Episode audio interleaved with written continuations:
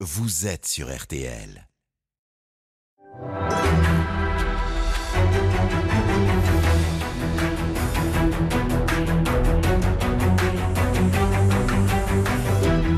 Jury RTL Le Figaro LCI.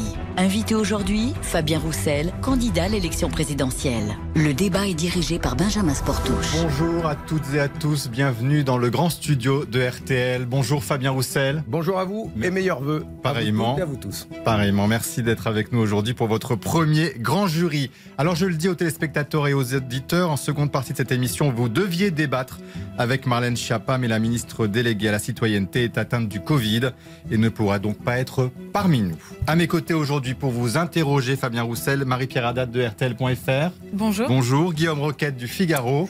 Et bien sûr, Adrien Jeanne de TF1 LC. Bienvenue Bonjour. à tous les trois. Cette émission est bien sûr en direct jusqu'à 13h. Vous pouvez à tout moment réagir sur les réseaux sociaux. Hashtag le grand jury. Alors, Fabien Roussel, les Français vous découvrent tout juste. Vous êtes pourtant député depuis 2017 et vous êtes devenu secrétaire national du Parti communiste français un an plus tard, en 2018. Et donc, désormais, à 52 ans, vous voilà candidat à la présidentielle en solo, sous la faucille et le marteau. Fini l'alliance avec Jean-Luc Mélenchon que le PC avait euh, pourtant soutenu en 2012 et 2017. Vous êtes désormais brouillé. Votre slogan La France des jours heureux fait référence au programme du Conseil national de la résistance au sortir de la guerre. Mais vos prises de position, Fabien Roussel, sur l'immigration, sur la sécurité notamment, font grincer des dents à gauche et au sein même de votre parti. Certains disent même que vous parlez populiste, comme l'extrême droite. On en parlera bien sûr dans cette émission. En tout cas, vous plaisez à la droite, parfois plus qu'à la gauche. Une gauche en miettes. On en parlera bien sûr aussi dans l'émission. Mais d'abord, commençons par les problèmes du quotidien des Français. Et il y en a, et notamment le prix de l'essence qui flambe. Première question, Guillaume Roquette. Oui, les prix des carburants atteignent des records. Le gazole a dépassé les 1,60€ le litre. Si vous étiez président de la République, vous bloqueriez les prix des carburants? Non seulement je les bloquerai, mais je les baisserai. Et c'est possible. Je voudrais préciser que je suis euh, député du Nord, je suis un ch'ti, je sais d'où je viens. Et dans cette euh, région et dans ce département très populaire, euh, industriel, qui a souffert des délocalisations, le chômage et la pauvreté existent. Malheureusement, je la combats au quotidien. Et c'est surtout ça que je retiens, c'est que je souhaite leur parler à eux. Pas à la droite ou euh, à... Je parle à tout le monde. Moi, je parle aux Français. On et je veux parler de leurs problèmes. Sur le Oui, c'est possible de baisser euh, le prix de l'essence et il faut le faire. D'ailleurs, quand on parle de l'essence ou de la voiture, c'est une question d'égalité qui se pose. Euh, Il n'y a plus que les riches aujourd'hui qui vont pouvoir euh, se déplacer euh, en véhicule et avoir euh, les moyens de se payer un litre d'essence à 2 euros. Nous, nous disons non. D'abord parce que beaucoup n'ont pas d'autre choix que d'utiliser leur voiture pour aller au travail. Je pense notamment à tous ceux qui habitent dans la ruralité euh, et où il n'y a pas forcément le TER, il n'y a pas forcément le RER, le métro, etc. Comment je fais? 30 centimes de baisse, c'est 15 milliards d'euros. C'est en agissant sur les taxes qui pèsent aujourd'hui sur l'essence. Vous voudriez Ça baisser coûte- le prix du carburant de 30 centimes? Oui, ça coûte 30 centimes.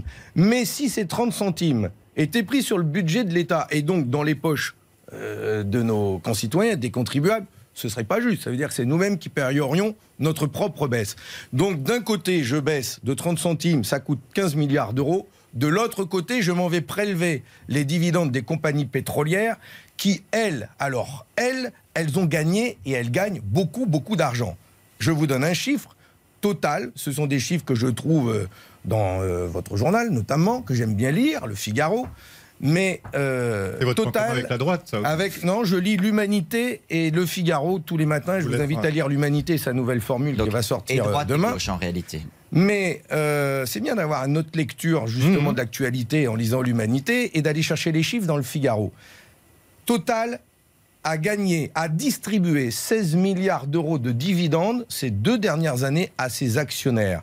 Total, Total a fait le choix de ne pas répercuter la baisse du prix du baril quand le baril baissait. Aujourd'hui, on a un prix du baril qui est en dessous de ce qu'il était il y a encore 10 ans, et pourtant l'essence n'a jamais coûté Mais aussi cher. qu'on comprenne bien. Donc il y a une responsabilité des compagnies Mais pétrolières, il faut taper dedans. que, oui, vous allez taxer spécifiquement les compagnies pétrolières pour compenser cette, euh, cette baisse, pour éviter que ça grève trop le budget de l'État. Ce sont les compagnies pétrolières qui vont payer. Oui, bien, mais ce sont Mais elles aujourd'hui, les- aujourd'hui, ce sont elles les premières euh, responsables d'un prix euh, de l'essence qui ne suit pas le cours du baril, ou en tout cas euh, qui le suit moyennement. Et ces compagnies pétrolières se font des marges énormes sur euh, la vente du prix de l'essence. Mais alors, c'est-à-dire, vous les Il faut y mettre un terme, donc il Oui. faut taxer Mais combien? les Mais- dividendes de ces compagnies pétrolières. Mais le temps qu'on arrive aujourd'hui à, à- à- à- le temps que le prix du baril euh, baisse, enfin, c'est ce que l'on appelle la taxe flottante qui avait été mise en place sous le gouvernement Jospin. Mais pour que ça ne grève Hmm. pas les finances de l'État, il faut pouvoir les prendre donc sur ces compagnies alors, pétrolières. C'est ce que vous mettez nous fin à voulons cette faire. à quel niveau Vous dites le temps que le prix baisse, à quel niveau vous considérez que le prix du carburant sera acceptable? Mais euh, à partir du moment où on arrive à pendant que le prix du baril est haut, Oui. il faut pouvoir garantir un prix d'essence euh, aux Français qui soit suffisamment euh, correct. Et quand le prix euh, du baril baissera, eh bien, euh, tout le monde sera content et Hmm. Nous, on ne sera plus obligé. Donc, c'est une taxe flottante. Mais aujourd'hui, on a un prix de l'essence qui est à, à 2 euros, 1 euro 70, 1 euro 80, 2 euros. Baissons-le de 30 centimes. Mettons-le euh, Hmm. au moins à 1 euro 30, 1 euro 40, comme ça a été il y a quelques années. Mais est-ce que vous avez vu, est-ce que vous avez fait des reportages, est-ce que vous avez vu ces salariés qui aujourd'hui, quand ils débutent la semaine, vont faire un plein de 10 euros de 20 euros parce qu'ils n'ont pas les moyens de mettre plus. Mais C'est source d'inégalité. Pour, pour être clair, juste pardon, pour, rés- pour résumer ce que vous nous dites, vous voulez donc une baisse de 30 centimes du litre de l'essence, c'est conséquent, ça coûte 15 milliards, donc vous prenez 15 milliards dans la poche aussi des pétroliers, c'est ça que vous Oui, nous dites, sûr, pour mais compenser. ce sont- 15 milliards, 15 milliards. Mais ces Guillaume compagnies Roquette. pétrolières sont les entreprises privées. Donc, si vous les taxez plus, elles vont augmenter le prix du carburant. C'est bien un problème que ce soit des compagnies privées. Avant, on avait Elf Aquitaine, c'était nationalisé, on pouvait maîtriser les prix et notamment euh, euh, celui du pétrole. On voit bien quand on vend tout au privé, on est privé de tout. Et donc, il y a besoin de reprendre la main sur ces entreprises stratégiques. Mais c'est une des propositions que je mets en avant, justement. C'est que j'aimerais bien que dans ces grands groupes et dans ces, grandes multinationales, on donne plus de pouvoir aux salariés, à leurs représentants, pour qu'ils puissent eux-mêmes être les lanceurs d'alerte de ce qui se passe dans ces grands groupes. Parce qu'ils nous informent, en fonction des informations qu'ils ont, Oui. sur le, le- le chiffre d'affaires, les marges excessives. Enfin, qui C'est-à-dire qu'ils aujourd'hui- rentrent au conseil d'administration, soyons clairs, que les salariés rentrent au conseil d'administration D'abord, il faut abroger les lois El Khomri et les ordonnances Macron, de 1, pour redonner des pouvoirs aux salariés, et de 2, oui, je veux faire en sorte que le comité d'établissement soit un lieu où on définit ensemble la stratégie euh, industrielle d'un groupe, où on définit ensemble les modes de Mais pas production. Mais vous savez, La nationalisation peut être utile dans des entreprises stratégiques déterminantes. Parfois, Mais soyons il concrets. suffit juste de rentrer dans le capital de ces groupes, mais on voit bien qu'aujourd'hui, Mais il y sur a les pétroliers, pas de nationalisation. Pas forcément. Ce qui est important, c'est de donner des pouvoirs aux salariés. Mais vous savez, Euh, les salariés, j'étais- Fabien Roussel, je vous interromps un instant, mais, j'étais- oui, les, mais- salariés, les salariés de Total, ils sont pas mécontents de ce qui se passe. Parce que l'argent, il va pas seulement pour les dividendes aux actionnaires. Les gens de Total ont aussi euh, des, des rémunérations, des surrémunérations. Je pense pas qu'ils vont dénoncer ça. Demandez ça au groupe. Euh, vous m'excuserez si je l'écorche parce que je ne l'ai plus en tête. Je crois que c'est Chinson, un grou- une, filiale de Total qui a supprimé 1000 emplois là il y a Dans le deux ans. Euh, et donc, euh, euh, non, Total se comporte comme une entreprise guidée uniquement par la logique de profit et de court terme. Aujourd'hui, on a besoin de, de- de mettre en commun les moyens de production, les richesses que nous avons et que nous produisons. Mais on a surtout besoin que quand il y a des richesses Hmm. excessives qui sont produites par Total, enfin, qui va pleurer aujourd'hui sur le sort de Total? Bah alors, vous Qui ne va dire pas que sur Total, ça. Mais, alors, est-ce que vous nationalisez n'a Vous pas venez de gagné parler, beaucoup si vous avez prononcé le mot vous-même. Est-ce que vous je reviens sur- nationaliserez n'est- des compagnies comme celle-là si vous étiez président? Pas forcément.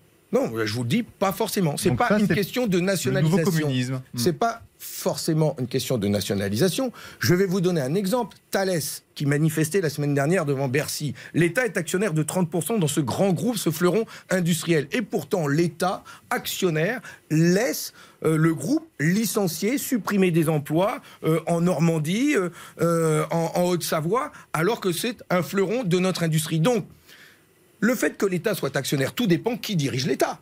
Si c'est un libéral comme Macron, si c'est une libérale comme Mécresse, comme Pécresse ou comme Sarkozy avant, l'État actionnaire, eh bien en fait, il a la même logique que ce que faisaient, euh, que ce que font les, les- les- les actionnaires d'aujourd'hui. C'est un- une logique capitaliste. Il faut revenir de ces logiques-là. Regardez ce que j'ai ramené.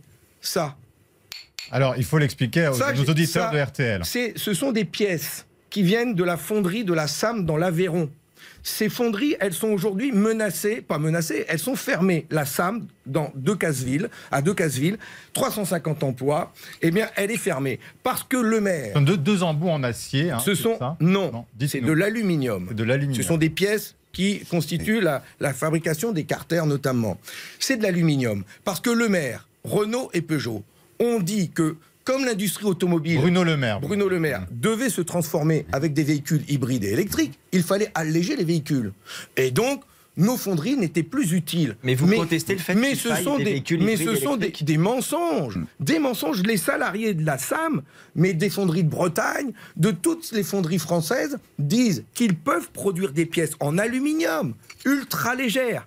Comme celle-ci, ils ont les compétences, ils ont les machines, ils ont besoin d'investissement, ils n'ont pas besoin que leur usine et leur savoir-faire soient délocalisés Alors, ça en que vous Espagne. nationalisez Nationalisés. Par exemple. Nationalisés. Non, c'est pas nationalisé. Aujourd'hui, les délocalisations des fonderies, c'est en Espagne, c'est au Portugal et c'est en Mais Turquie. quoi, la les question, la question, ce n'est pas celle de la nationalisation. Vous voyez bien, l'État est actionnaire de Renault à 14%. L'État est actionnaire de Peugeot Stellantis via la BPI. Donc l'État, il a son rôle à jouer. Tout dépend Mais du les contenu que l'on donne à la politique de l'État. Oui. Et tout dépend aussi du rôle que l'on donne aux salariés dans les entreprises. Là, on si demain, on si demain donnait un droit de attendez, veto, Guillaume. si demain on donnait un droit de veto aux salariés Hmm. dans les comités d'établissement qui permettrait à ces salariés de dire attention, il y a une délocalisation en cours et prévue, nous nous y opposons et nous demandons à l'État d'intervenir. Hmm. Eh bien, nous pourrions empêcher ces délocalisations et je demande l'arrêt de toute délocalisation aujourd'hui qui saigne notre pays. Et aujourd'hui, le grand déménagement industriel continue de se faire sous la direction du président Macron. Je veux y mettre un coup d'arrêt clair et net. C'est comme ça qu'on préservera nos emplois. C'est comme ça qu'on conservera des salaires pour les salariés. C'est aussi comme ça qu'on lutte contre la vie chère. Mais c'est avec des pardon, pour salariés être concret, et bien payés. une entreprise qui délocaliserait dans un autre pays européen, qu'est-ce que vous faites? Vous la sanctionnez? Vous la pénalisez? Mais je l'interdis. Mais comment vous pouvez l'interdire, euh, Fabien Enfin, mais comment- mais vous- comment- vous, mais- vous, vous mais mettez vous des trouvez- devant vous le Mais, ça mais je vous ai dit que j'étais député d'une région très industrielle. J'ai vu les usines partir les unes après les autres dans des pays à bas coûts salariaux où on met les travailleurs donc en concurrence avec les nôtres. Mais c'est-à-dire qu'on n'aura pas le droit d'acheter une voiture tout cela à a contribué. Tout cela a contribué à saigner notre pays de 1 million d'emplois industriels. Fabien Je veux reconstruire une industrie dans le pays. Et le meilleur moyen de la reconstruire, c'est d'abord d'empêcher toute forme de Oui, mais délocalisation. vous n'empêcherez Fabien pas la construction vous de êtes député du. Nord. Ah bon? Vous êtes Bah, député mais- du mais- Nord. Attendez, mais- attendez, mais- question après. mais- Donc, ah, mais non, mais- La question d'Adrien Jean, à laquelle vous voulez important. répondre. Donc, re- Mais parce Adrien que vous vous, répète vous sa trouvez- question. mais Pardon, parce que répète. vous- vous- Adrien, quelle question était la vôtre? Comment faites-vous pour empêcher que des voitures soient construites à l'étranger, que le consommateur français puisse acheter ces voitures-là, qu'il considérait être moins chères ou plus Mais- modernes, moins consommatrices? Mais quand je vois euh, Renault et Peugeot délocalisés en Chine, la Dacia Spring électrique et la C5 électrique, c'est une trahison contre la nation, c'est un crime de lèse-majesté, c'est une, c'est une, un, un- un coup de poignard dans le contrat républicain. Chef de l'État, avec une majorité de gauche, je dirais ça. Peugeot, et Renault, c'est terminé, stop. Vous n'avez plus le droit. Même parce si que l'intérêt. C'est c'est dans l'intérêt du pays, de notre jeunesse, pour les futurs ouvriers, pour les futurs ingénieurs, que ces savoir-faire, les compétences que nous avons dans notre pays restent dans notre pays. Un pays sans usine est un pays Mais sans vous savez bien, Fabien Roussel, comment on peut laisser aujourd'hui, alors que l'on se bat pour sauver le climat, comment peut-on accepter qu'on ait encore des productions de véhicules à 10 000 km de chez nous Parce qu'il y a qui un arrivent en enjeu, Fabien Roussel, parce qu'il y a un enjeu de, Enfin, c'est de la folie. parce qu'il y a un enjeu de pouvoir d'achat. Vous êtes député du Nord. Si l'industrie textile du Nord a disparu, c'est parce que les produits coûtaient deux fois, trois fois moins cher quand ils étaient produits en Asie. Donc ça, pour le consommateur, ça compte aussi. D'accord. Et donc aujourd'hui, vos pulls, ils coûtent pas moins cher, mais en plus, on a du chômage en France. Hein, parce que quand c'est produit euh, en Chine, en Chine euh, ou dans d'autres pays d'ailleurs à bas coût, ce sont les marges des actionnaires qui augmentent. C'est pas le pull qui revient moins cher. Par contre, dans le Nord, dans ma région, mais dans d'autres régions de France, on voit le chômage augmenter, on voit la pauvreté augmenter. On n'a rien gagné. On n'a rien gagné. Regardez la part de la valeur ajoutée aujourd'hui dans euh, les produits euh, manufacturiers. C'est 35%. Elle n'a jamais été aussi haute depuis les années 70. La part euh, des, des- des dividendes dans la valeur ajoutée, c'est 35%. Ils n'ont jamais gagné Alors, autant d'argent. Alors le auditeurs. discours de dire on les déménage dans les pays à bas coût pour que ce soit moins cher pour nous, arrêtez. hein. On n'a jamais payé l'essence aussi cher. On n'a jamais payé l'électricité aussi cher. On a tout ce qui a été privatisé, délocalisé, on le paye plus Fabien cher. Roussel, et vous on avez été plus journaliste, vous savez qu'il faut poser des questions à un homme politique pour qu'il puisse y répondre. Donc une question des auditeurs de Marie-Pierre Haddad. Oui, on voit vraiment sur les réseaux sociaux que votre discours et celui du Parti communiste peut effrayer. Est-ce que vous n'avez pas peur justement qu'en tenant des propos comme ça, vous fassiez fuir les entrepreneurs, les PME qui décident de ne plus euh, enfin, faire euh, des entreprises en France? Au contraire, parce que euh, j'ai un discours qui s'adresse euh, sévère, dur, envers les grandes multinationales qui font le choix, elles sont dirigées par des fonds de pension, hein, ces multinationales. Et donc j'ai un discours euh, strict avec ces grandes multinationales pour imposer la relocalisation de l'activité, de meilleurs salaires, des politiques de formation. Ça, c'est un discours. Et j'ai un autre discours en direction des PME, des TPE, de ces artisans, de ces commerçants, de ces créateurs de richesses aussi, et qui ont bien souvent des emplois, des activités non délocalisables, et qui souffrent. Elles souffrent ces entreprises. D'abord parce qu'elles ne sont pas, elles ne sont pas aidées autant que les multinationales. Les multinationales, les grands groupes, bardés d'avocats fiscalistes qui leur permettent de payer 4 à 8% d'impôts. Hein, eh bien, les PME, elles, elles payent entre 15 Alors, à Marie-Pierre Haddad, 31 vous pose la d'impôts. question, De qu'est-ce un. que vous- De deux, moi, qu'est-ce que je propose. Moi, je propose de baisser leurs charges. Oh, vous allez me dire, oula, la communiste qui parle de baisse Ah bah des oui, charges, c'est un New Generation. C'est comme la lecture du. Figaro. Pas du tout. Je parle pas des mêmes charges. Moi, quand je parle de charges, je parle surtout pas des cotisations sociales qui sont utiles pour financer notre sécurité sociale, notre système de retraite, là, euh, lutter contre la pandémie. Moi, je parle des charges qui pèsent sur ces entreprises, les charges financières.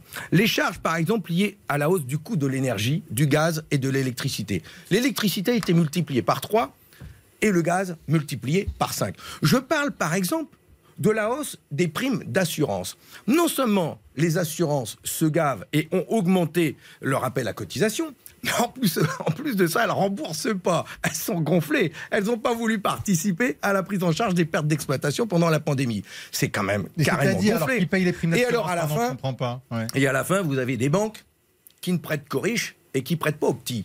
Et donc, on a des commerçants, des artisans qui sont bien dans la peine à avoir des prêts, des prêts à taux zéro. Eh bien, moi, je propose, moi, je propose des prêts à taux bonifiés pour les entreprises et les petites pour les aider. Je propose de réduire la facture de gaz et d'électricité pour toutes ces entreprises et ça va leur faire aujourd'hui euh, un gain important. Et puis, je propose de nationaliser AXA, d'avoir une assurance publique De nationaliser AXA. Oui. Et ça coûte combien oui, ça ça coûtera ce que ça coûtera. Bah, Euh, ça se valorise. C'est le AXA, quoi qu'il en coûte. C'est votre quoi mais- qu'il en coûte. Mais c'est mon quoi qu'il en coûte. Ça coûtera ce que, ce, ce que ça coûtera. Parce que c'est des milliards. AXA. Mais ça permet. Oui, mais c'est un gain immédiat pour nos entreprises, nos PME, comment nos commerçants, ça nos agriculteurs que j'ai encore rencontrés chez moi qui me disent combien ça coûte euh, les assurances des hangars, les, les, les pertes d'exploitation, les, euh, quand il y a des, des, des, des- crises climatiques. Juste Fabien, il faut, il faut pouvoir baisser toutes ces charges Alors, on vous financières Maintenant, sur le financement, sur ces euh, entreprises. Fabien Roussel. Roussel. Vous dites qu'il faut nationaliser AXA. Avec quel argent? Où est-ce que vous allez piocher? L'argent. ah bah, L'argent, C'est important. L'argent, c'est le cœur du sujet. Nous ne devrions parler que de ça dans cette campagne. L'argent. L'argent qui manque aux salariés qui travaillent beaucoup, qui ont peu. L'argent qui manque aux retraités qui ont bossé toute leur vie, qui ont une retraite Oui, de mais là, je misère. vous L'argent qui manque. mesure que vous proposez. Oui, oui, l'argent qui manque à nos hôpitaux, à nos écoles, et l'argent qui coule à flot pour une minorité. L'argent, il est là. Il est là, mais il va au mauvais endroit et il est mal Eh ben, utilisé. comment Donc vous moi, faites en sorte qu'il je veux reprendre la main. Moi, je veux, re- je veux remettre la main sur le Grisby. Moi, je veux reprendre l'argent. Je veux reprendre le contrôle sur l'argent qui coule à flot. Je vais vous donner deux chiffres. Il y a d'abord l'État, l'État, qui lui distribue 250 milliards d'euros d'aide aux entreprises sans aucune contrepartie, sans rien demander. 250 milliards d'euros dont une très grande partie, la majorité, s'en va aux grandes entreprises, les GE, les grandes entreprises, et une minorité pour les petites entreprises, les ETI, les TPE, etc. Je reprends la- le contrôle sur cet argent, je le distribue autrement en y mettant des conditions de relocalisation d'activité, d'augmentation de salaire, d'égalité salariale femmes-hommes. Je ne sais pas si on en parlera, mais j'y tiens. En tout cas, cet argent distribué aux entreprises doit servir d'abord à ça. Et puis, il y a l'argent qu'on doit aller récupérer. Qui aujourd'hui euh, part dans des paradis fiscaux. Vous connaissez mon, vous connaissez mon grand combat là-dessus. 80 à 100 milliards d'euros C'est déjà le cas aujourd'hui. hein. Non mais vous rigolez. Façon- vous ils pas récupèrent quelques milliards d'euros, ils font des grandes conférences de presse pour euh, euh, des récupérations de peanuts, de cacahuètes. Moi, je veux aller m'attaquer à ces entreprises offshore, ces sociétés offshore basées au Luxembourg, en Irlande, où l'argent des plus-values boursières, eh bien, s'en va là-bas Mais sans parce que vous payer pensez que le gouvernement fait exprès de laisser l'argent partir à l'étranger plutôt que d'en bénéficier Et puis, je Non, vais bah, aller vous chercher répondez pas- l'argent. Non, mais vous répondez oui, pas aux Fabien questions. Roussel, pardon, Excusez-moi, je vais le faire. Mais j'allais continuer. Oui, mais l'argent. Oui, va- mais il faut qu'on comprenne et qu'on ramène à la réalité ce que vous dites. Quand vous dites aujourd'hui, on récupère Peanuts, le gouvernement, depuis le début du quinquennat, se mobilise pour lutter contre l'évasion fiscale. Donc vous dites non, le gouvernement fait exprès de laisser l'argent partir à, l'étranger plutôt que de le rapatrier Je dis, qu'il- je, je, je dis pas qu'il fait exprès. Je dis qu'il mène le combat contre l'évasion fiscale avec un pistolet à tire-bouchon. Ah, c'est tout. C'est parce que Le il fait peur à personne. Enfin, euh, le, euh, Monsieur Macron reçoit euh, dans son bureau à l'Élysée des délinquants en compte blanc, des euh, présidents de fonds de pension, qui sont les mêmes qui aujourd'hui achètent des entreprises en France, les revendent deux ans après, font des plus-values Et dessus. quel délinquant Et à col blanc écoutez-moi bien. Macron Et sur ces plus-values boursières, l'argent s'en va dans des sociétés écrans au Luxembourg. Je l'ai vu avec le fonds Apollo. Le fonds Apollo, fonds américain Apollo, qui a mis la main sur une partie de notre industrie en France, dont l'entreprise de production de verre Veralia. Le fonds Apollo, ex-Saint-Gobain d'ailleurs, ils ont racheté le Saint-Gobain. Ils font des plus-values boursières, et cet argent, il part dans des sociétés écrans au Luxembourg. Et du Luxembourg, ça part aux îles Caïmans. Mais vous accusez un- Emmanuel Macron de recevoir des délinquants. oui, oui, oui, oui, bien sûr, oui. Emmanuel Macron, dans- par son inaction en leur direction, en refusant d'établir une liste des paradis fis- fiscaux, en laissant ces grands groupes américains et autres euh, établir établir, Roussel, des, établir peu- sociétés écrans Alors, au Luxembourg. est-ce que c'est Mais vous devriez venir avec moi, vous devriez aller les Mais- filmer. Dans, dans des bâtiments où il y a euh, 100 mètres carrés, Hmm.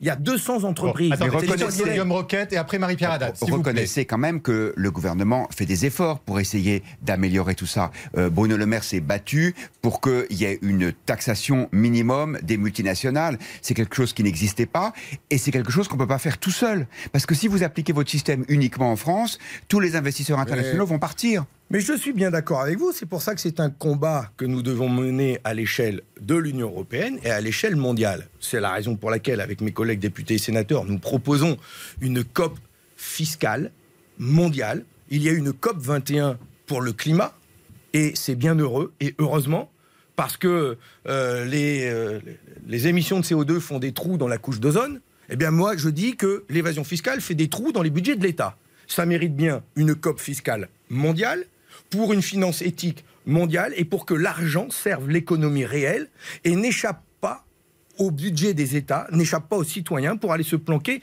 dans des Alors. paradis fiscaux. Vous avez vu, vous avez vu l'étude d'Oxfam qui montre que les milliardaires français notamment ont vu leur fortune doubler pendant la pandémie. Vous l'avez vu ça. Vous avez vu que la France est championne d'Europe de distribution des dividendes en pleine pandémie. Et puis il y a ce rapport, ce rapport dont je vous donne la connaissance aujourd'hui. Un rapport de 2017, le dernier que nous avons reçu, et qui donne l'état des riches, l'état de, de- de- de richesse de nos plus riches familles en France. De 358 000 foyers fiscaux, 358 000 foyers fiscaux, qui ont un patrimoine de 1028 milliards d'euros. Vous ne me croyez pas, je vous le donne. Alors, vous nous distribuez, je le dis à nos auditeurs. Et Vous nous distribuez ce rapport. Qui est l'auteur de ce rapport Qui ce qui a Voilà, parce que là on m'entend pas. Vous retournez- Alors, vous retournez pouvez la retourner page, à votre et- micro et nous Retournez la page, donc- vous verrez les chiffres. Vous Donc, verrez c'est les un chiffres. rapport, mais C'est vous un avez deux rapport de pages. la- Je dis Il y a juste que vous donnez deux pages. Un rapport de Tous les 2018, mais pages- de qui a fait ce pages- rapport Toutes les pages sont là Mais- et ils seront accessibles demain Fabien Roussel. sur mon site de campagne, parce qu'aujourd'hui c'est dimanche, c'est repos. Mais demain ce sera sur le site de nous. campagne. Ce- ces, ces familles. Mais ce rapport, c'est ce attendez, rapport- moi, je voudrais Attendez, vous poser question une question. Vous avez vu ces chiffres incroyables Je l'ai vu. 358 000 familles, Attendez, mais 1000 c'est- milliards d'euros, et c'était en familles- 2017. Ces familles dont vous parlez, une partie sont des héritières, mais une partie sont aussi des familles d'entrepreneurs qui ont créé de nouvelles entreprises, qui ont créé des emplois, qui ont créé de la richesse. On parle, vous savez, de ces fameuses licornes, euh, ces entreprises des nouvelles technologies qui valent plus d'un milliard. Si vous taxez trop ces gens-là, le risque, c'est que c'est qu'il n'ait plus envie d'entreprendre en France. Mais d'abord, au fil des ans, ces 15 et 20 dernières années, sous des gouvernements de gauche comme de droite, la taxation du capital n'a eu de cesse de baisser. Sous toutes ses formes, y compris l'État maintenant, jusqu'à maintenant, jusqu'à exonérer. euh, On a rejoint euh, nos voisins de- européens. D'accord, ouais, on a fait plus que ça. Résultat des courses, nous euh, continuons de voir nos entreprises euh, partir à l'étranger, d'une part, et d'autre part, nous continuons de voir une partie de nos richesses partir dans des paradis fiscaux. Je vous ai donné un exemple, je pourrais vous en donner tout plein. Je dis que quand on a 358 000 foyers qui, disent, qui payaient avant un impôt sur la fortune moyen, moyen, hein, de 4 millions d'euros. C'était en 2017, avant que Macron supprime l'ISF, taxe sur les de- dividendes, augmente niche copé, machin, etc. Leur patrimoine, aujourd'hui, il a peut-être doublé. Moi, ce que Alors, je alors, propose, attendez, justement, moi, ce question que là-dessus. je Attendez, propose, Fabien c'est que moi, je leur prends Marie-Pierre Haddad, 10%. justement. Je leur prends 10%. Je fais rentrer 100 milliards d'euros dans les caisses de l'État. Je prends 10%. Une fois. Mais après, Mais- ils s'en vont. Impôt Covid exceptionnel, c'est la crise. Monsieur Ronquette, c'est la crise. Les Français, on leur demande de se mettre un cran de plus à la ceinture. Le prix de l'alimentation n'a jamais été aussi élevé. Ah, Mais Guillaume le, vous dit le prix partir, du beurre augmente de après- 50%. Oui, mais après, s'ils partent, vous pourrez plus les, les, les Et imposer. pendant ce temps-là, on voit les riches s'enrichir et les travailleurs avoir bien de la peine à conserver leur boulot ou à, ou à vivre de leur salaire. Et vous me dites, Le chômage n'a jamais été aussi bas. Fabien Non mais vous rigolez ou Le quoi chômage n'a jamais été aussi bas et le pouvoir d'achat, selon l'INSEE, a été maintenu l'année Mais de dernière. quel chômage de quel, de quel chômage vous me parlez? Moi, Les vous chiffres voulez, officiels. vous voulez, vous voulez qu'on parle de ce jeune de 16 ans qui est mort à l'île Five euh, avec euh, un sac Deliveroo parce qu'il a été écrasé par un camion? C'est l'avenir que vous voulez pour vos enfants? Vous voulez que je vous parle de ce salarié de 63 ans mort à Amazon il y a deux jours? Un, infarctus et je ne mets pas en cause le groupe. Mais je me pose la question de la société dans laquelle je vis. Bon. Est-ce que l'on veut que nos aînés, nos parents à 63 ans soient obligés de porter des colis à Amazon? C'est ça le projet de société Fabien que vous Roussel, défendez? vous parliez des. C'est alors, ça la baisse du vous voulez taxer les plus Eh ben, riches, on vous bonjour, entend. hein, bravo. hein. Sur les salaires, une question justement très concrète aux auditeurs sur les Marie-Pierre Haddad. Oui, on a reçu une question d'un internaute qui euh, met un peu votre projet face à celui de Jean-Luc Mélenchon. Jean-Luc Mélenchon lui propose euh, un écart salarial dans une même entreprise qui ne doit pas dépasser entre 1 et 20. Et il veut savoir qu'est-ce que vous, vous proposez. Est-ce que vous reprenez la même échelle? Nous avons défendu la même proposition.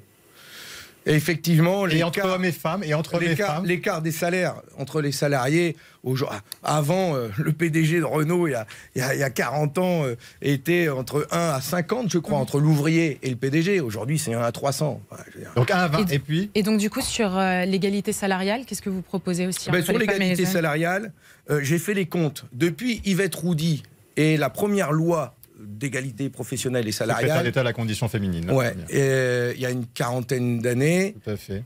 il y a eu 14 lois sur l'égalité euh, salariale et professionnelle femmes-hommes. 14 lois pour arriver aujourd'hui au fait que les femmes subissent toujours une inégalité salariale de près de 15% de moins.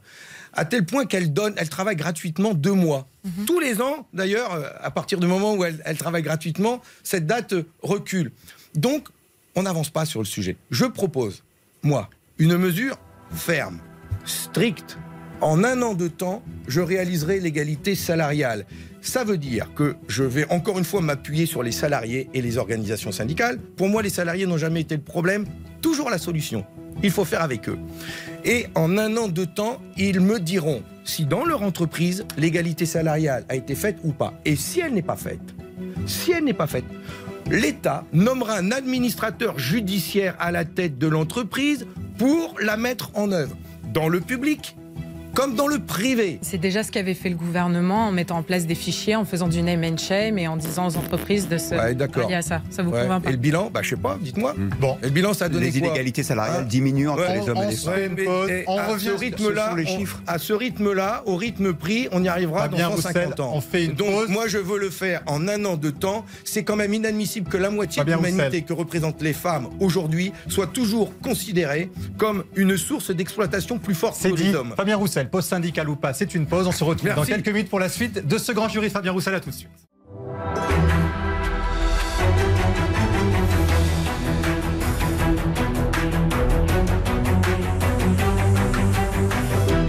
grand jury RTL Le Figaro LCI. Invité aujourd'hui, Fabien Roussel, candidat à l'élection présidentielle. Le débat est dirigé par Benjamin Sportouche. Avec à mes côtés Marie-Pierre Haddad de RTL.fr, Adrien Jeanne de TF1 LCI et Guillaume Roquette du Figaro. Vous avez fait beaucoup de propositions, vous avez fait beaucoup de propositions dans cette première partie de l'émission. Vous en aurez certainement d'autres. On va poursuivre cette conversation, mais d'abord, une question sur l'international. Adrien Gindre. Oui, puisqu'il n'y a aucun doute sur le fait que vous êtes un candidat communiste, vous l'avez montré. Quand on pense communisme et pouvoir, on pense spontanément à la Chine, à la Corée du Nord. Ça nous intéresse de voir quel regard vous portez-vous sur ces pays. Est-ce qu'ils ont, de votre point de vue, des avantages dans les politiques qu'ils mènent Ou est-ce que de là où vous êtes en France, vous considérez que votre communisme à vous n'a rien de commun avec leur communisme à eux? Ah, le communisme, l'idéal que je porte en France et la manière dont nous euh, souhaitons le faire vivre et le partager n'a rien à voir avec euh, celui qui est mis en œuvre euh, en Asie, pour un tas de raisons. et j'ai eu l'occasion. Pourquoi garder ce nom communisme? Mais est-ce que vous posez la même question au parti Les Républicains qui a le même nom que celui de Trump? À moins qu'ils aient beaucoup à voir entre eux. Les États-Unis sont une démocratie, pas la Chine ni la Corée du Nord. Mais donc, nous, nous n'avons pas la même histoire et nous n'avons rien à voir. Je l'ai déjà dit, je l'ai dit aux dirigeants chinois, euh, le parti unique, euh, la démocratie, la manière dont... Euh, ce n'est pas du tout notre histoire. Et je le répète, je suis, moi, issu d'un parti, le Parti communiste français français, avec une histoire qui a ses racines ici dans notre pays, qui a participé aux plus grandes conquêtes sociales, les congés payés de 36, la résistance, la, la reconstruction de la France avec le général de Gaulle et les 30 glorieuses. Et le culte de C'est d'ailleurs un petit peu pour ça que je défends après les 30 glorieuses, je défends les 30 heureuses, parce que je crois qu'on peut mettre en place. Mais à l'international, par exemple, juste pour aller au bout de cette idée, à l'international, on sait très bien que les États-Unis et la Chine sont très opposés. Est-ce que vous vous dites que la France doit prendre le parti des États-Unis face à la Chine, face à la Russie, par exemple? Ah, je dis surtout que la France doit prendre le parti de la paix et retrouver son indépendance dans la politique euh, internationale qu'elle doit mener. Donc ne pas je regrette, les États-Unis? Mais non, c'est soutenir la paix. Je regrette. Non, mais moi, les la paix, à un moment donné, il faut, parfois choisir son camp pour eh soutenir ben, la paix. Justement, j'y viens. Je regrette que la France, depuis Nicolas Sarkozy, ait fait le choix de réintégrer l'OTAN et d'être totalement alignée derrière la politique des États-Unis. Je regrette que, au moment où la France prend la présidence de l'Union européenne et d'ailleurs commande euh, l'OTAN euh, en même temps, au 1er janvier, je regrette que la France soit totalement absente des discussions entre les États-Unis et la Russie. Nous sommes humiliés. Vous voudriez nous sommes, vous Donc ce que je demande, c'est la sortie de l'OTAN. Du commandement intégré seulement ou de l'OTAN complètement? Nous demandons, nous, à sortir de l'OTAN la France, pour qu'elle retrouve sa voie et, et nous demandons à construire un traité de sécurité collective de Paris à Moscou, intégrant l'ensemble des pays d'Europe, pas seulement de l'Union européenne, jusqu'à la Russie, pour qu'on ait un espace de dialogue et où on écrit, où pas on les États-Unis, mais la Russie, oui. Mais euh, à l'échelle de l'Europe, on vit ensemble. Un traité de sécurité. un traité de sécurité collective. Est-ce que la Russie, est-ce que pour vous, la Russie de Vladimir Poutine est un danger? Est-ce que le fait que la Russie masse euh, des troupes à la frontière de l'Ukraine, est-ce que c'est un risque ou est-ce que vous considérez que Vladimir Poutine est un partenaire et pas un adversaire? Alors d'abord, euh, Vladimir Poutine n'est pas un ami. Il n'est pas de ma famille politique, ça, hmm. ça se saurait. C'est un adversaire. Mais la diplomatie, c'est pas que de discuter avec ses amis. La diplomatie, c'est d'avoir le sens du dialogue avec l'ensemble des pays et des chefs d'État, ce sont quand même les peuples qui euh, choisissent euh, leur chef d'État et leur gouvernement. Hein, on ne va pas leur imposer. Ça, c'est les États-Unis qui font ça. D'ailleurs, ils l'ont beaucoup fait en Amérique latine. D'ailleurs, mais euh, le choix de la France, c'est de dialoguer. Le choix de la France que je ferai, serait d'ouvrir cet espace de dialogue dont nous avons besoin et qui a déjà existé. Je fais référence aux accords d'Helsinki, notamment, écrits en 75, pour nous permettre de sortir de la guerre froide. Nous avons même signé un traité à l'époque, François Mitterrand, Gorbatchev, le traité de Paris de 1990, pour sortir définitivement de la course à l'armement et pour trouver un espace de dialogue avec les 37 pays, je crois, signataires. Mais pourquoi aujourd'hui? Ne pourrions-nous pas avoir cette ambition de sortir d'une politique de tension et de conflit pour aller sur un, espace de dialogue et de sécurité collective. Nous en avons besoin. Moi, je crains, j'ai peur en ce moment. Oui, j'entends des bruits de bottes qui s'amassent. Bah, du côté de l'Ukraine et, de la Russie. Mais du côté de l'Ukraine, de la Russie, mais aussi de l'Estonie, de la Lituanie. Macron vient de décider d'envoyer des soldats de l'OTAN en Roumanie. Et donc, nous sommes dans une course, dans une escalade. Et je souhaite, moi, la désescalade. Alors, est-ce que vous souhaitez, je souhaite qu'on puisse Fabien baisser Roussel, d'un est-ce que vous, vous, vous souhaitez, puisque vous êtes pour une désescalade, que la France quitte le Sahel? On a appris ce matin qu'un militaire français a été tué au Mali sur la, euh, dans le, au- par une attaque au mortier du camp militaire euh, de l'opération Barkhane à Gao. C'est l'Elysée qui l'a annoncé ce matin. Je vous pose donc la question est-ce que vous souhaitez que la France quitte le Sahel? D'abord, euh, je voudrais saluer euh, euh, la famille et rendre hommage à ce soldat. Un de plus, malheureusement, qui perd la vie. C'est le 50e soldat français qui perd la vie dans ce conflit. Un de trop, je dirais, mais en même temps, les enjeux sont lourds là-bas. Ce que nous souhaitons, c'est d'abord de pouvoir en parler, puisque aujourd'hui, nous avons énormément de mal que le Parlement soit associé aux décisions de la France, mais la, la- la voie de sortie, justement, c'est celle euh, qui se construit avec les pays du Sahel et avec le, pays, avec le Mali notamment. C'est celle qui se construit avec l'Union africaine et avec la CDAO, l'ensemble des pays alors, est-ce que vous- de la zone. alors, Nous voulons un calendrier. C'est-à-dire, je ne dis pas qu'il faut Alors, sortir. comme- Je ne dis Emmanuel pas. Comme l'a Macron prévu aussi, Emmanuel hein. Macron. Je ne dis pas de partir du jour au lendemain. Je dis que cette sortie de la France du Mali doit se construire avec les autorités. La France est rejetée- la, la présence militaire française, elle est rejetée par la population. Ce n'est pas la peine d'insister. Nous ne sommes pas aujourd'hui, nous ne sommes plus compris. Notre présence n'est pas va. bien vue. Donc il faut C'est dit. en sortir et de manière progressive. Vous êtes un candidat de gauche, la gauche est désunie, beaucoup de questions d'auditeurs de gauche qui sont déboussolés. Marie-Pierre Haddad. Oui, c'est vraiment la question qui est le plus revenue sur la page Facebook de RTL. Les internautes ne comprennent pas pourquoi vous avez choisi de faire une candidature unique sans soutenir Jean-Luc Mélenchon. Marie-Jo dit vous faites cavalier seul. Et un autre internaute dit est-ce que c'est pas au final une guerre d'ego tout ça? Si c'était ça, ce serait terrible. Euh, terrible parce lui l'impression que ça leur donne L'élection, présidentielle est une élection qui est euh, extrêmement importante. Euh, même si je conteste le présidentialisme et que je souhaiterais donner plus de pouvoir au Parlement, et c'est dans mon programme, mais euh, c'est une élection importante.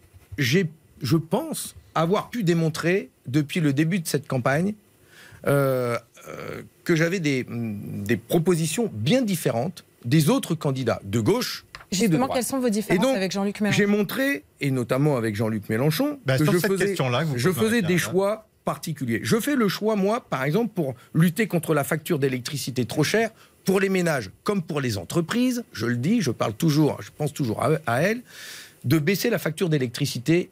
Et donc, pour cela, je veux un service public de l'énergie et un mix énergétique avec l'investissement dans le nucléaire, ce que ne propose pas Jean-Luc Mélenchon. Donc moi, je suis pour investir dans la production d'énergie nucléaire et dans la production d'énergie hydraulique. J'ai fait le choix, moi, de mettre les pieds dans le plat euh, sur l'alimentation, vous l'avez vu dernièrement, hein, et j'ai été attaqué, mon Dieu, euh, alors que pour nous, l'alimentation, c'est sacré, la question de la démocratie alimentaire, de pouvoir manger sain et à sa faim, et de le permettre à tout le monde, Avec un, beau, Eh bien, un bon vin, une bonne viande, un bon j'ai été attaqué, je l'ai vu, par euh, des, des- des dirigeants euh, euh, écologistes, des militants insoumis. J'en ai pris plein la pipe. Extrêmement regrettable, mais ça montre aussi les choix que nous faisons. Et moi, je souhaite permettre à ce que, notamment en commençant Mm. par nos enfants, que dans toutes les cantines scolaires, on puisse leur garantir un menu équilibré Alors attendez, et qu'ils puissent que manger on- sain là, là, et à on faim. un peu. Revenons Et puis, pardon, je sur- reviens sur, la, sur- la gauche. Écoutez, écoutez ce que vous dites. J'allais donner le encore d'autres lancement- différences, mais, Mais si le vous en lan- avez justement, assez. écoutez l'appel que vous lance Jean-Luc Mélenchon. C'était à Strasbourg lors d'un meeting, des propos recueillis par Marie-Bénédicte Allaire de RTL. Écoutez. M'adressant aux militants communistes, contrairement à ce qu'il leur a été dit, je ne suis pas et je n'ai jamais été leur adversaire. Je les considère comme des camarades. Je les considère comme co-auteurs des deux très beaux résultats que nous avons obtenus en 2012 et en 2017, même s'il y a eu des hauts, des bas, des tensions que je ne commande pas. Et je leur redis que si nous étions ensemble, à cette heure, nous changerions complètement la face de la préparation d'élections présidentielles. Voilà. Il vous dit unissons-nous et nous gagnerons. Et moi, je redis ici que mon objectif, ce n'est pas d'aller soustraire des électeurs ou des parrainages à Jean-Luc Mélenchon, euh, ni aux écologistes, ni euh, à Anne Hidalgo. Je dirais, ils en ont déjà pas beaucoup. La gauche est tellement basse que l'objectif, c'est pas d'aller chatouiller ou d'aller chercher euh, les électeurs des uns ou des autres. Comment Moi, vous mon expliquez que objectif, certains du mon objectif, rejoignent Jean-Luc Mélenchon justement, je trouve ça euh, pas, euh, c'est pas, pas loyal et, euh, pas honnête. Notre objectif, ça devrait être d'aller convaincre d'aller convaincre des électeurs qui aujourd'hui ont été déçus par une partie de la gauche qui a gouverné et qui a tourné le dos aux attentes populaires. Moi, je veux aller convaincre des abstentionnistes. Je voudrais aller convaincre, y compris des gens qui ont voté à gauche et qui aujourd'hui ne, ne savent plus Non, pour mais qui pardon, voter. mais- mais et donc, je souhaite aller à reconquérir, mais je souhaite aller qui reconquérir sont un perdus, Ils électorat. vous disent, on a l'embarras du choix, mais surtout l'embarras. On ne sait plus où Mais- on en est. Vous, vous êtes aussi à l'origine Mais à de cette désunion. alors à ceux, à ceux qui sont aujourd'hui électeurs de gauche et qui ont déjà fait leur choix, qu'il y a quand même 50% des Français qui n'ont pas fait leur choix. Et, et, qui, beaucoup, et qui, pour certains, vont aller chez et Emmanuel beaucoup à Macron. gauche. Et d'ailleurs, beaucoup chez eux qui ne me connaissent pas. Et quand on me connaît, d'ailleurs, j'ai vu que j'avais plutôt des, des sondages sympathiques et positifs. Donc moi, j'ai... Vous êtes à 3%, Maxime. Je dois, ouais, mais je, ouais, je, je, je peux que progresser, tant mieux. Oui, Et donc, euh, non, on peut aussi je baisser. suis- D'autres je suis un- même quand ils sont je à suis ce un mec niveau-là. optimiste, j'ai pas de problème là-dessus. Je suis optimiste et je veux aller Hum. conquérir les cœurs et les têtes. Je souhaite être résolument du côté des classes populaires, de, de, de- de la classe ouvrière, de celles et ceux qui bossent et qui sont aujourd'hui maltraités et méprisés. Je veux reconquérir leur tête et leur Mais cœur. sans les- parce mais que- sans les écologistes, Mais non, mais parce que beaucoup, beaucoup de, de chez eux, aujourd'hui, ne votent pas, voire même certains s'égarent dans des votes extrême droite, et je leur dis qu'ils se trompent de colère. Mais est-ce que vous diriez aussi que la gauche s'égare que les insoumis et les écologistes s'égarent Vous avez rappelé juste euh, vos différences, par exemple, sur le nucléaire, l'identité, le régalien. je- Est-ce que vous considérez que les insoumis, les écologistes font fausse route Non, ce Des- sont, non, ce sont des différences que nous avons à gauche. Mais vous savez, à gauche, il y a des différences entre nous, et c'est bien normal. Nous ne sommes pas de la même famille. Il y en a qui défendent les traités européens, et nous, nous les avons combattus. Avant, sur le, avant, il y sur avait, le référendum constitutionnel pouvoir. de Fabien 2005, Roussel, avant, il y avait une gauche plurielle, même s'il y avait des différences. Aujourd'hui, elle, se- elle est totalement désunie. Elle ne peut plus gouverner Eh ensemble. ben alors je vais dire à ces électeurs de gauche, justement, ils veulent quoi? Le retour de la gauche plurielle? Ça a été la gauche plus rien. Elle a été battue. Voilà, parce qu'elle a déçu. Donc c'est ça qu'on veut. Celle de Lionel Jospin, c'était la gauche plus rien On y a participé, j'y Oui, étais, mais moi. ça, ça c'est pour le Oui, Parti mais- socialiste. Mais, mais- la France insoumise. Oui, mais justement, est-ce que aujourd'hui l'objectif n'est pas d'aller reconquérir un électorat populaire pour faire en sorte que la gauche, elle, elle représente 50% des Français, alors qu'aujourd'hui elle est à 25. Le problème de la gauche, c'est pas euh, qu'elle est divisée, c'est qu'elle est faible. Elle a besoin de redonner de l'espoir. Et moi, je veux vous- incarner cet que- espoir nouveau. Parce que cet électorat populaire, il est assez largement parti au Rassemblement national. Oh, beaucoup plus dans l'abstention, je les côtoie et je discute avec eux. Beaucoup plus dans l'abstention. Mais vous avez raison, sur Roquette, vous avez raison. Une partie s'égare dans le vote extrême. Mais donc, et je veux dire- leur dire, je veux leur dire à eux que justement l'ennemi, c'est pas l'immigré, c'est pas à cause des immigrés aujourd'hui que les usines elles ferment, c'est pas à cause des immigrés que le coût de l'essence augmente ou que la facture d'électricité augmente. Donc on doit, nous notre ennemi, ça reste véritablement la finance, mais sauf que Contrairement à ce que disait Hollande, qui disait mon ennemi c'est la finance, mais il n'a pas de visage et on les connaît pas. hein. Puis après il est allé manger avec eux. Moi je dis, je les connais, j'ai les noms, ils sont là, je vous ai donné la liste. Il y en a 358 000 ici. Ils doivent contribuer. Moi, je veux m'attaquer à ce mur de l'argent. Et donc, je veux parler aux classes populaires. Je veux leur dire ensemble, ensemble, on peut reprendre le pouvoir. On peut reprendre notre destin en main. On peut reconstruire la France. On peut la réparer, donner un avenir à nos enfants Alors, dans nos écoles, réparer Bon. l'hôpital Fabien public. Roussel, on n'est pas en meeting, Faisons-le on a des ensemble. questions à vous poser. Ça. Roussel, Et il- parler sincèrement. Adrien pour et après. Marie-Pierre Haddad. D'un mot très rapidement, vous considérez que le réseau de la gauche ne parle pas à ces classes populaires Oui. Vous considérez que pour leur parler, il faut assumer une part, je sais pas, de conservatisme sur certaines Mais- valeurs, d'identité de Mais régalien où je suis, où je suis, euh, Adrien Jeanne, où je suis conservateur quand je défends le beefsteak des Français? Allez, quand je parle de l'alimentation et quand je dis que justement avoir droit à un bon repas, j'ai aussi ajouté hein, équilibré. hein, j'ai dit je préfère que l'on mange moins de viande, mais que l'on en- que l'on mange mieux de viande. Quand je défends la voiture en disant que c'est source euh, d'inégalité avec la hausse du prix de l'essence. Et quand on interdit les véhicules de critères euh, 3, 4, 5 à rentrer dans toutes les grandes villes de France parce que trop polluantes, je dis pas euh, euh, il faut supprimer les ZFE comme disait Moore. Moi je dis qu'il faut permettre à ces classes populaires d'accéder à des véhicules propres. C'est quand même pas et la donc je tasse de suis des écolos et donc je suis je progressiste. Non, les, les- les écologistes et les insoumis veulent interdire. Moi, je veux pas interdire. Je veux permettre aux classes populaires d'avoir le droit à la mobilité, au transport gratuit, la droite, à- au bon au bon manger et aussi à la Fabien culture, Roussel, au théâtre là- et à l'art. mais Et est-ce donc que- non, tout mais le monde a le droit au bon et au Fabien beau. Roussel, vous pouvez comprendre quand même qu'une partie de la gauche soit déboussolée quand sur les demandeurs d'asile, je vous cite, vous dites, s'ils n'ont pas vocation à rester sur le sol français, ils ont vocation à repartir et être accompagnés chez eux. Je dis effectivement que quand on ne bénéficie pas du droit d'asile, on a vocation à rentrer chez soi. Ils entendent ce discours, ils se disent, bah c'est pas un communiste, c'est euh, plutôt euh, Éric Zemmour. euh, Mais parce qu'on voilà. fait le choix de n'entendre que cela quand je dis aussi. Mais vous le dites ça, que- par exemple. Mais quand je dis, Vous quand je dis, non, je dis, et je dis que le droit d'asile, il faut le réformer et garantir aujourd'hui l'accueil de ceux qui fuient la guerre. Je dis aussi que les travailleurs sans papier que j'ai rencontrés à Gennevilliers ou à Grigny, qui travaillent dans le bâtiment, dans la restauration, qui payent des cotisations et qui payent des impôts, et à qui on dénie le droit d'avoir euh, une autorisation de séjourner dans le Réformer territoire. C'est un Roussel, scandale. Comment on peut exploiter Réformer- des hommes et des femmes parce qu'ils sont étrangers? On les autorise à travailler. Ils payent des cotises dites- et ils n'ont pas le droit de rester sur le territoire. Vous dites il faut Nous, Il n'y a réformer- que nous à gauche qui disons ça. Vous dites- Et je le. Vous dites aussi, il faut réformer le droit d'asile. Est-ce que vous considérez que le droit d'asile est dévoyé? Est-ce qu'il y a trop de demandes d'asile? Est-ce que c'est devenu une filière d'immigration comme une autre? Aujourd'hui, c'est pas c'est pas le droit d'asile qui est dévoyé, c'est qu'aujourd'hui on empêche euh, euh, on, on empêche euh, on, on re- on ne respecte pas le droit d'asile tel qu'il est écrit dans nos lois, dans la Convention européenne des droits de l'homme notamment. Et quand je dis ça, c'est que je fais référence au regroupement familial.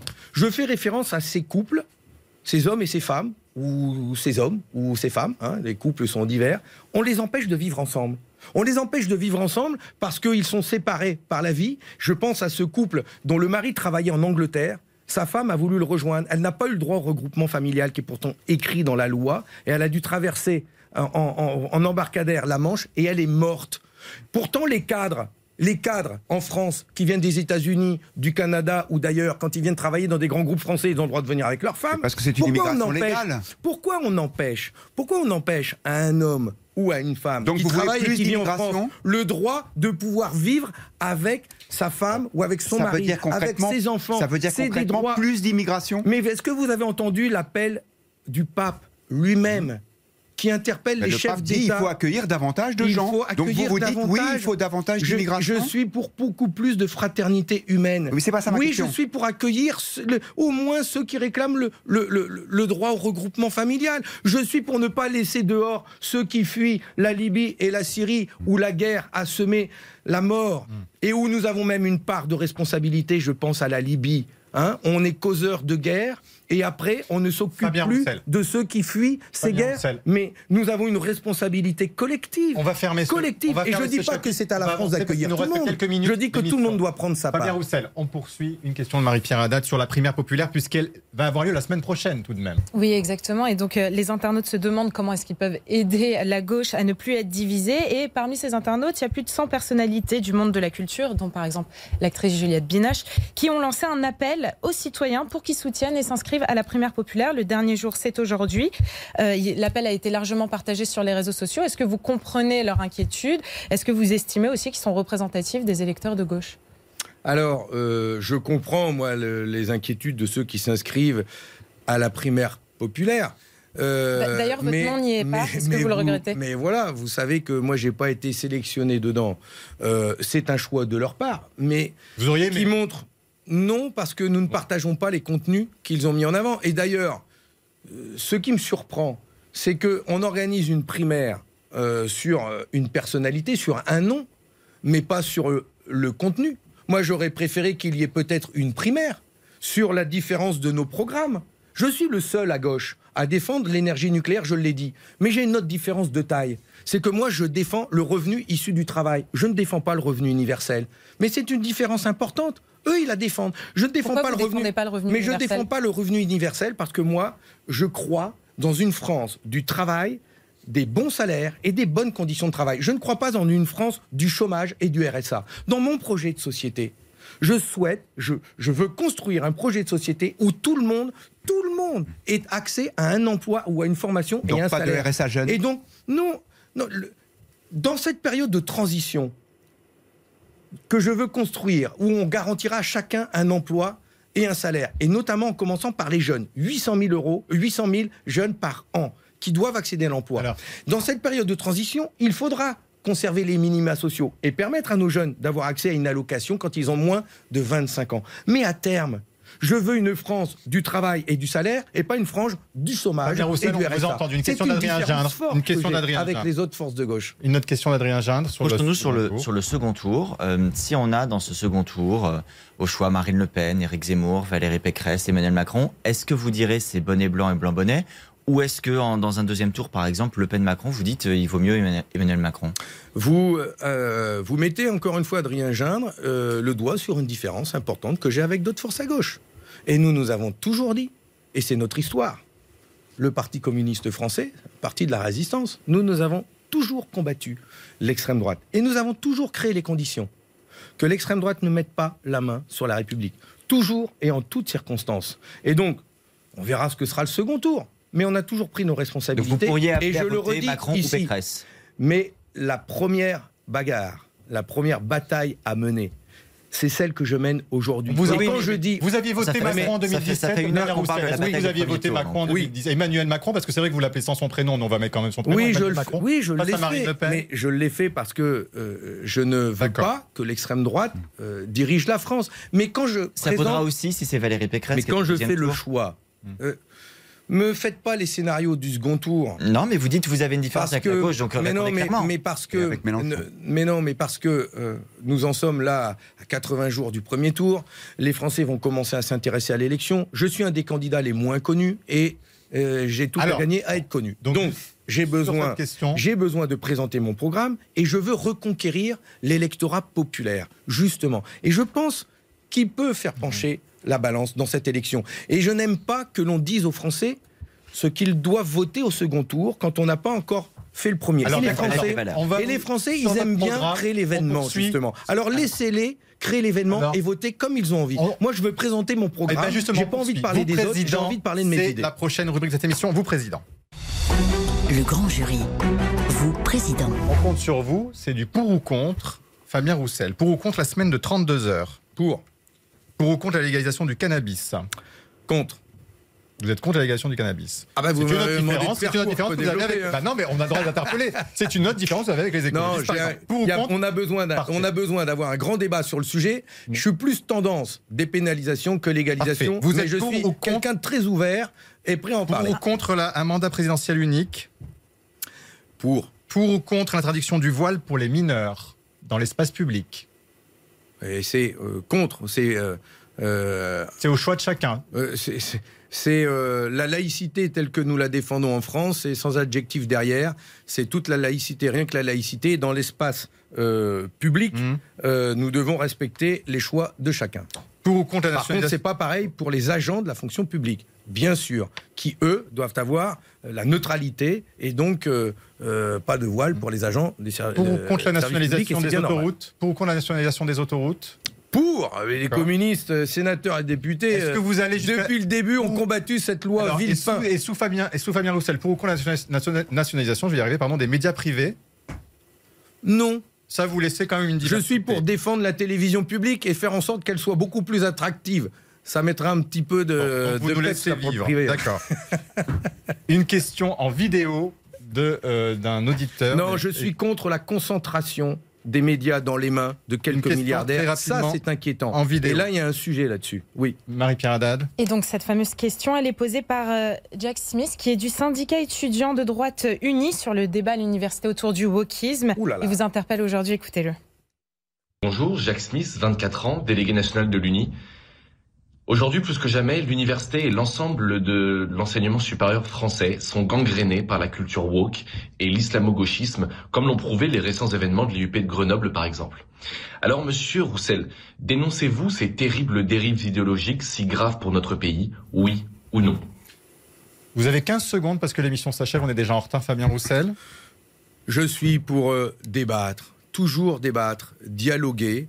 Euh, je ne suis pas pour caricaturer, je ne suis pas pour essentialiser, je ne suis pas pour enfermer les gens, euh, les militants, les enseignants dans des identités. Et donc, euh, je suis pour respecter les valeurs de la République entière. Voilà. Merci Fabien Roussel, c'était votre grand jury. Merci à tous les trois. Merci à vous de nous avoir suivis. Très bonne semaine à la semaine prochaine.